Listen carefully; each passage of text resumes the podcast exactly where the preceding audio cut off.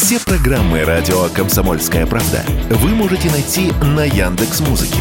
Ищите раздел вашей любимой передачи и подписывайтесь, чтобы не пропустить новый выпуск. Радио КП на Яндекс Музыке. Это удобно, просто и всегда интересно. Политика на радио КП. Владимир Варсобин для радио «Комсомольская правда». Будучи изгнанным из Грузии, меня не пустили в страну, о которой я писал 20 лет, я все-таки поделюсь соображениями, что этот грузинский кавардак для России значит. Сейчас стало модно опасаться, что вот-вот Грузия сдастся Западу и откроет для России второй фронт. Недаром, дескать, на проспекте Руставели звучат лозунги на Абхазию. Схема рассуждений обычно не затейлива. Дядя Сэм с помощью золотого джойстика руководит грузинской оппозицией.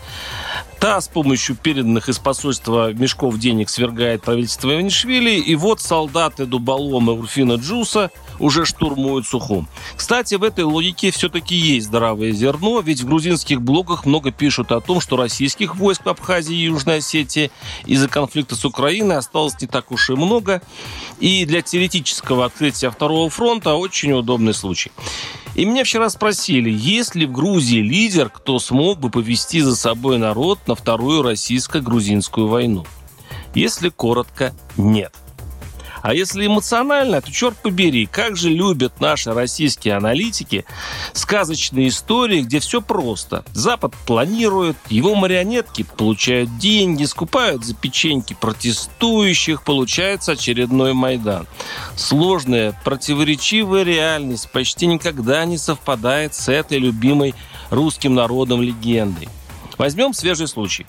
Все митинги националов, это оппозиция грузинская, одинаково как можно больше провокационных лозунгов и театральных действий, на которые ведется Москва. Так было со стулом Гаврилова. Помните приезд в 2019 году в Тбилиси российского депутата, которого посадили во главе стола какой-то конференции? Это вызвало такую бурю уличных возмущений, что Москва повелась на эту разыгранную трагикомедию на проспекте Руставеля, спылила и отменила авиасообщение между странами. Хотя ни грузинские власти, ни грузинское общество не были участниками этой провокации.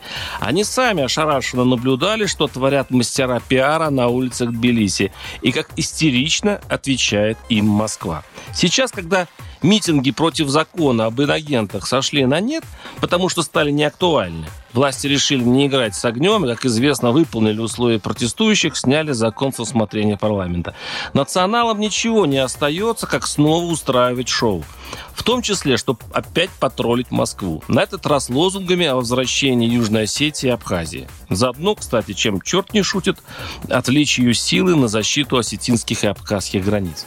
Но если закон об инагентах действительно разозлил политизированную часть грузинского общества и вывел на улицы рассерженного горожанина, то сейчас народ в протесте не заинтересован. Грузины, кстати, все сделали по-европейски. Привели в чувство собственную власть и с чувством выполненного долга разошлись по домам.